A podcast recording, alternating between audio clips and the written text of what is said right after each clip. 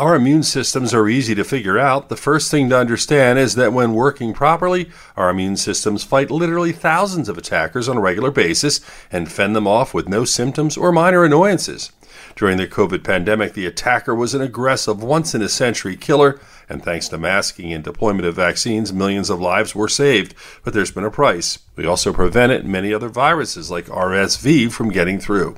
With fewer people having natural immunity, the virus is taking hold in a larger population of people, and the small percentage that get very sick is now a larger number of people because the small percentage is multiplied by a bigger number.